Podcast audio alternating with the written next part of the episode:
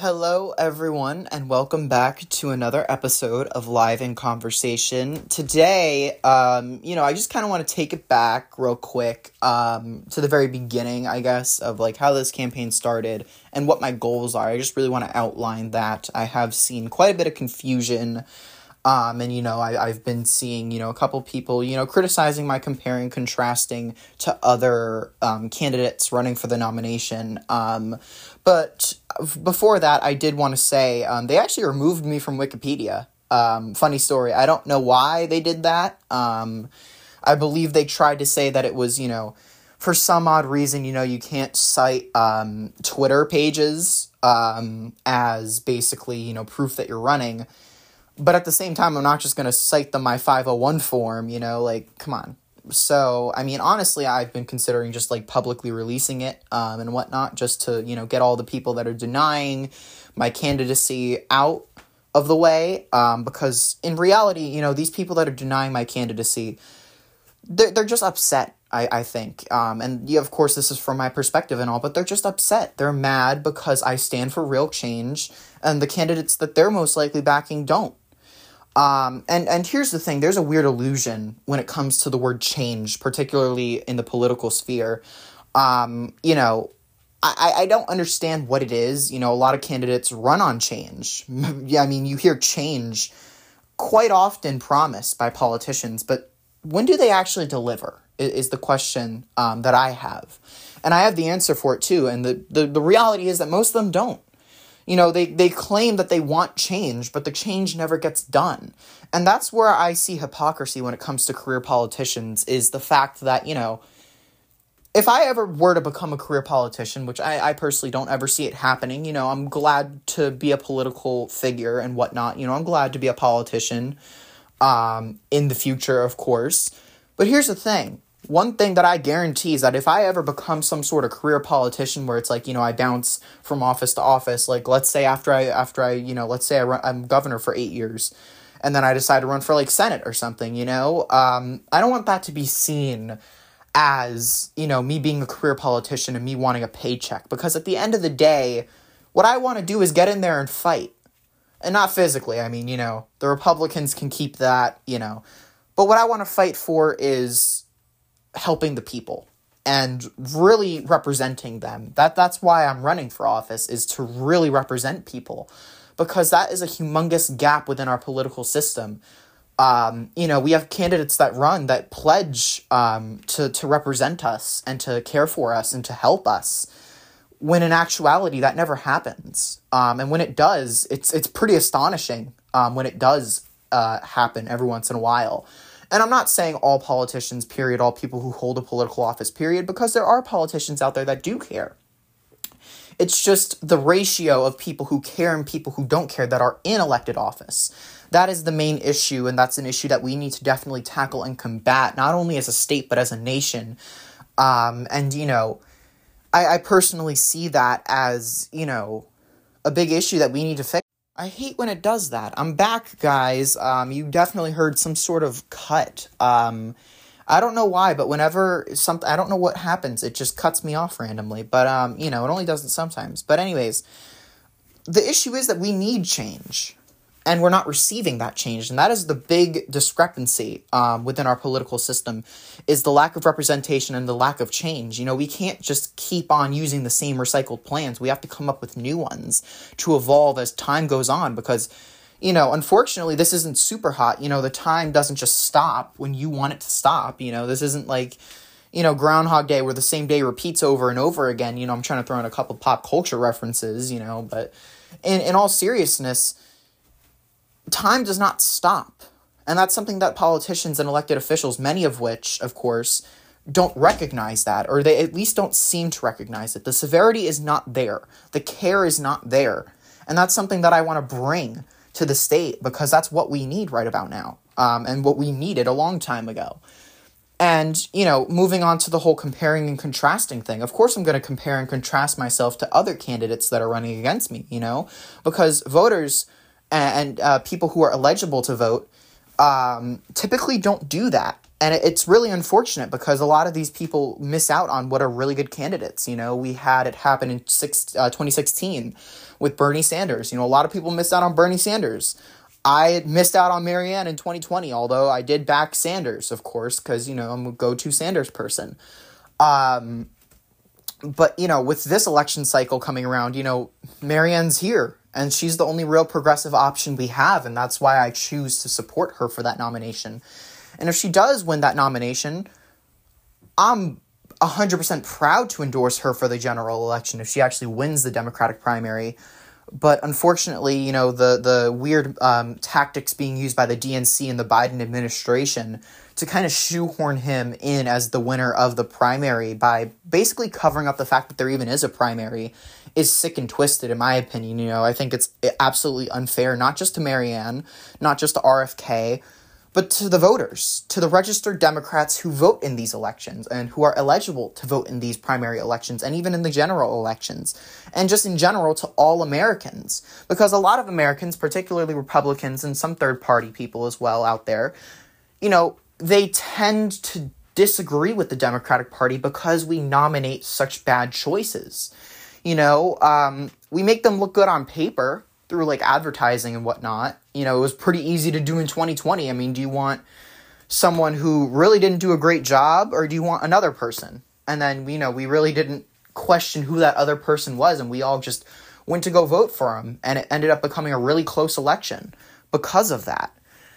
And more and more people are leaving our, our duopoly system and I think it's a good thing, personally. You know, I feel like, you know, we should be welcoming third party candidates with open arms. As a former third party supporter myself, you know, I supported the Green Party and I very, very briefly supported the Libertarian Party, more toward the left side of the Libertarian Party, but still, I briefly was in the Libertarian Party and I was on and off, you know, um, more longer, of course, in the Libertarian Party stint. I was uh, uh, supportive of the Green Party, and I still am. I still support many Green Party candidates. Um, I support Jason Call up in Washington, second district. I support him for Congress because I think that is the best choice.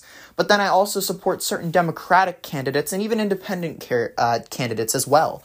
Because I realize that we're beyond a duopoly system. The citizens of this country deserve much better than a really strict and tight duopoly system that forces them to vote for option one or option two and doesn't show them the other hundreds of other options that are available to them, whether it be within the primary process or even at the general election with third parties. You know, um, and I think it's awful. I think it's horrific that we've allowed that to, you know, kind of take control of our political system in the first place. But we are now in a position, and we've always been able to enter this position. We are now in a position where we want to take back our country. We want to take it back from far right we want to take it back from the centrists. We want to take it back from the moderates. We want to take it back from the, um, you know, neoconservatives um, and the neoliberals. You know, we want to take it back from them and we want a path forward. And, you know, this is something that I personally, you know, I've obviously had very good words about the Forward Party, which is founded by Andrew Yang, who was a Democratic candidate for president back in 2020, um, although he lost the nomination, unfortunately. Um, you know, I always did like some of his ideas. Um, and while I didn't really support him, his campaign back in 2020, that was mainly because I was uninformed that his campaign was actually what I was kind of asking for. And, you know, I saw that Bernie Sanders was in the race and I was like, oh, hell yeah, you know, let's go Sanders, you know, and I I pushed for Sanders, and I like Sanders. I like Bernie Sanders. You know, he's he's a, a, an incredible person who has, you know, made a lot of changes um, for the better. And you know, I I still feel like you know people try to make it seem as though you know Americans have to face constant ultimatums, and and constant you know tough decisions, and I don't think that has to be the case. I think that you know if we want to push what we want to push, we can push it with ease. But we need to stop compromising the working class and putting them at risk within our plans. I personally think, you know, if the Republican Party were, the, were to raise taxes on the rich, you know, they'd be able to lower taxes for the working class way better and not screw up the budget. You know, but they don't want to do that, and that that's their decision, of course. Me personally, I want to lower the taxes for the working class. I want to low I want to lower the inflation. I want to end the gas tax because I see all of these things as absolutely unnecessary, especially due to the high volume of people who have millions upon millions of dollars within California, especially. Um, there's many rich people in California who are not paying their fair share. Some of them aren't, aren't even paying tax at all because they're using loopholes.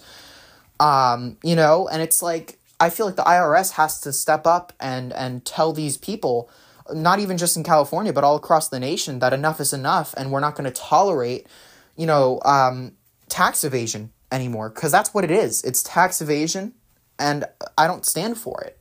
You know, everyone should have to pay their fair share according to the amount of money that they have available and the amount of money that they make in a year. You know, and I, I'm a very big proponent of that. I personally think that that is the way things should be working within our taxation system. Although certain rich people don't want that because they they would rather just not be taxed at all or they would rather it be staying where it's at maybe lower it or even give like a flat tax rate but the issue is that you know not everybody has millions upon millions stashed away on offshore bank accounts and americans don't make seven figure incomes you know, six figure incomes, seven figure incomes, even eight figure incomes. You know, we don't make that. We don't all have that available to us. Only the rich do. Um, and they need to begin to pay their fair share. Um, they need to pay their fair share in income tax. They need to pay their fair share in property tax. They need to pay their fair share on every sort of tax, you know? The working class should not have to be taxed at least an extra dollar per gallon just to fill up their car so that they can go to their low paying working class job, at least one of the jobs that they have. They probably have several. We shouldn't have to tolerate that and we shouldn't have to deal with that. That should not be our only avail- uh, available option in exchange for equality and in exchange for, you know, representation. You know, that should not be the compromise that the Democratic Party is is is forcing onto people if they vote for them you know, at this point, working class Americans are turning away from the Democratic Party because we're like, oh, yeah, we're going to raise the taxes. But the issue is that we should not be raising the taxes for the working class and for the lower income communities. We should be lowering their taxes while adjusting the taxes for the rich and for the corporations. You know, these people have such control over our country that we need to tax them accordingly and we need to raise their taxes because they're not paying enough. You know, especially people who own, you know, monopolistic companies and conglomerates. You know, um, these people have such a humongous amount of control, whether it be with our food source, whether it be with our, our local Walmart or Target, um, wh- whatever our local supermarket is, you know, whether it be, you know, our cars, are systems we use at work on a daily basis. You know, stuff like uh, Excel, Microsoft Word, Google Docs, Google Sheets, Google itself. You know, we have extremely important and crucial services that are being held by monopolies and are being dominated by monopolies because they have been allowed to get that control legally. And of course, we can't just go up to every corporation last second and be like, oh, yeah, by the way, we're splitting your company up into 17 million different fragments. You know what I mean?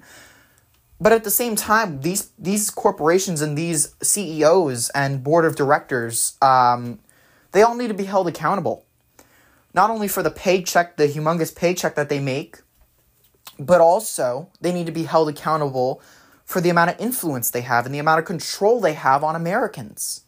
You know, Twitter, they just fired, or well, Elon Musk just fired the entire election integrity team, which basically the team, as it says, it's quite literal, keeps the integrity of elections well maintained, which is something that every social media service should have, in my personal opinion. We cannot allow misinformation to deceive Americans. We cannot allow it to deceive Californians either. We cannot allow misinformation and biased news influence the way that we vote. We cannot allow it to happen. Me personally, I, I don't pay attention to the biased news. I go several times a day, I go onto the Associated Press, which is typically non bias, and I look for the non biased news and I look at it there. I don't like looking at biased news. Of course, you know, sometimes it's unavoidable, yes, of course it's unavoidable because it is monopolistic gain and it is a monopolistic control over the news media industry. And that's unfortunate. You know, um, I personally don't think it should be that way, but of course, you know, our capitalistic economic structure has allowed that to go on. And at this point, it's it's becoming nearly irreversible, unfortunately. Um, and I don't think it should be at that point. I, sh- I think it should have been stopped a long time ago. You know, there's been several mergers that have failed. There's been several mergers that have succeeded. You know, Warner Brothers and Discovery used to be two different companies. Now they're one. Warner Brothers Discovery. It's a real company now. That that is what's happening. Um, you know, which basically combines HBO, all of Warner Brothers, and all of the Discovery channels, which is like a bunch of the channels that you watch or you may see whether it be in, you know, like a public place or not, you know, you're at the barber, they have like HGTV on. That's owned by them. You got the Food Network on, owned by them. You got HBO on, owned by them.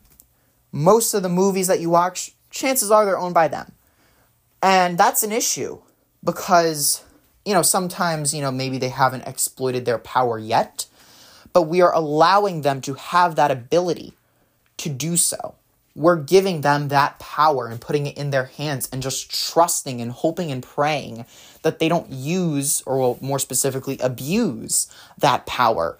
And you know i personally think you know I, I we can't trust them. We don't know them. You know we don't know them personally. How are we going to be expected to trust them with such big amounts of power and responsibility and influence. How are we going to be able to just solely trust one greedy CEO who makes seven to eight figures per year? You know, how are we going to trust them? How are we going to trust a CEO who makes half the cars in our entire country, makes eight figures on a yearly basis, and is known for cutting, cutting costs? How are we going to trust them?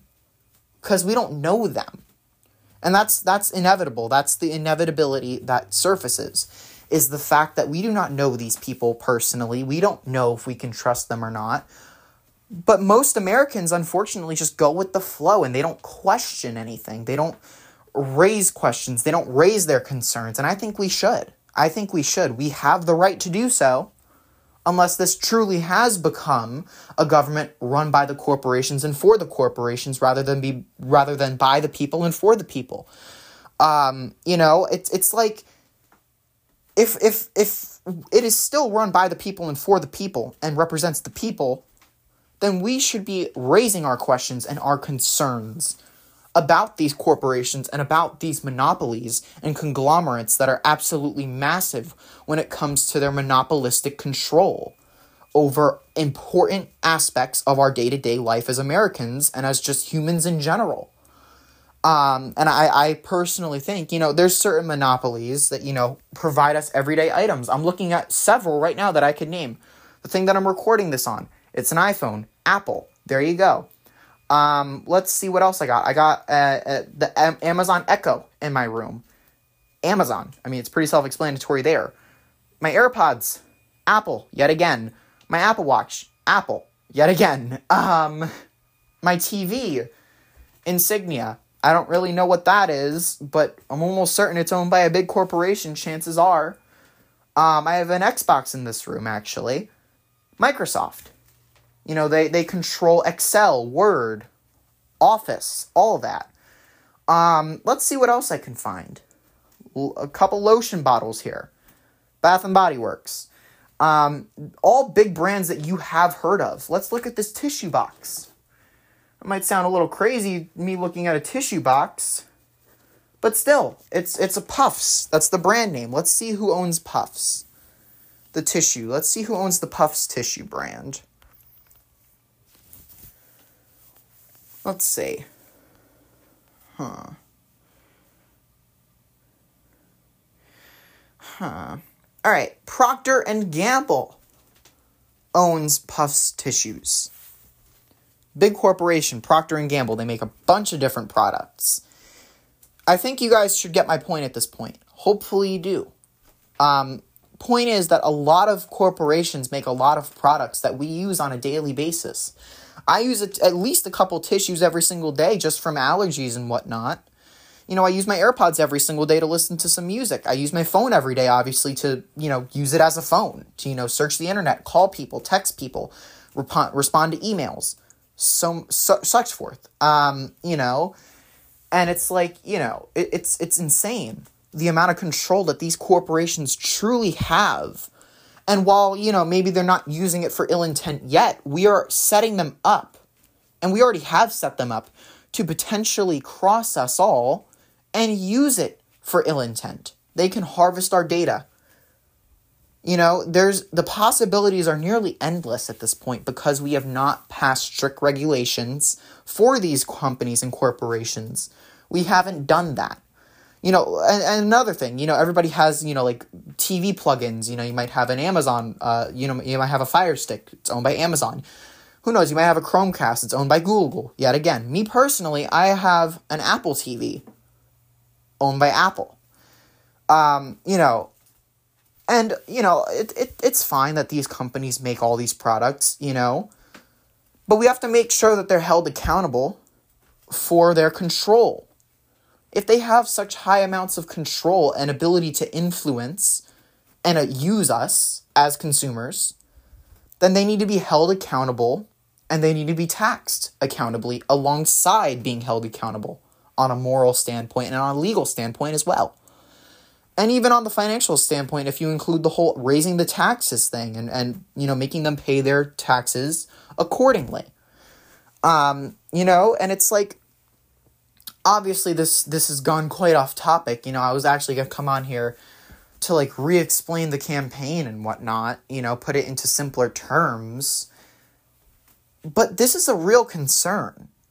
Um, and it's understandably a real concern because what are these corporations doing? You know, we have no clue. There's no transparency. And if there is, who knows, maybe that transparency isn't even truthful because we, we, we are unable to tell with such fake, uh, such high amounts of fake news and misinformation and just flat out lying that has flooded our news sources. You know, the same thing could be happening behind closed corporate doors and we just have no clue. You see what I'm saying? The consumers deserve to know what's going on with the people who own a lot of their products and who create a lot of their products that they use on a daily basis. Um, you know, if I go out right now, I'm to open my door and I'm to go out. Let's see. Let's see the first thing. Uh, cough drops. Here we go. Cough drops. Who makes these? Mondelez. Guess what else Mondelez makes? A lot of snacks, a lot of Oreos, a lot of stuff like that. Let's look at the NyQuil right here. Procter and Gamble, the same company that makes the tissues. And you, you have to realize that this coincides with a lot of stuff. Let's go into my bathroom. Let, let's see what's in the bathroom. It's going to get very echoey, but you know. Again, hand soap, Bath and Body Works. Let's look at the toothpaste. Um, I have two in here actually. I don't know why. Colgate, uh, owned by the Colgate Palmolive Company. Let's look at this one. This is the one that I use. Crest, Procter and Gamble, yet again. So we have now noticed three different products owned by Procter and Gamble. We have tissues, we have NyQuil, and we have um, what's it called? We have toothpaste. Let's look at this this tissue box. It's it's Walmart brand. I don't, I don't even remember buying that. But anyways, you know we have Walmart brand. Let's look at this floss. Oral B. Who makes this? Procter and Gamble. Yet again, the floss, the dental floss. Procter and Gamble, which is P and G. If you see a little P and G or or the words Procter and Gamble, it's the same company. And that's that's the reality. Is that a lot of these companies work together to keep this monopolistic control in their hands. And, you know, we've done not enough to, you know, highlight big brand, or well, not big brands, but small businesses. We have not done enough to highlight small businesses and smaller uh, companies that produce really high quality stuff. You know, um, and it sucks. It really, really does. And we should be doing a lot more for small business owners um, and, and startup owners as well. Um, you know, we should we should be encouraging these people, not raising their taxes so high that they have to shut down their dream to create a business and to run a business. We shouldn't be just taxing them so high that they have to leave or, you know, forcing them to be based in high crime rate areas, which forces them to shut down due to all the theft. Um, you see what I mean? It's it's incredibly complicated and it's a really difficult task to take on. But I will try my best to make sure that companies are held accountable on legal, moral, and financial levels. And I will make sure that there is a certain precedent of transparency that companies must follow. We have done great jobs, the state of California, with keeping transparency and, and online privacy and protection you know, um, most websites now, you know, that sell data now have an option that if you live in California, you are legally entitled to request and demand that your data is not sold or collected. Um, and that's something great on a lot of products, um, you know, that you buy physically. You know, we've put warnings on there for products including chemicals or materials that have been known to link to things like cancer. Um, and you know, that's also great. That's fantastic progress. But we need to hold the corporations accountable, not just slap, you know, a little do not sell my data button and a little warning label, you know. We got to do a lot more than we already have. And I'll try my best to make that happen. Because that's what the good people in the working class and the lower income communities both deserve. That's what we all deserve. And I will make sure that it happens. So, yeah. Um, but that is the end of this episode. Um, thank you for listening. Um, I really appreciate it so much, and also for your support on the campaign trail. It is all greatly, greatly, greatly appreciated. Um, so, yeah, but thank you for listening, and I'll see you guys next time.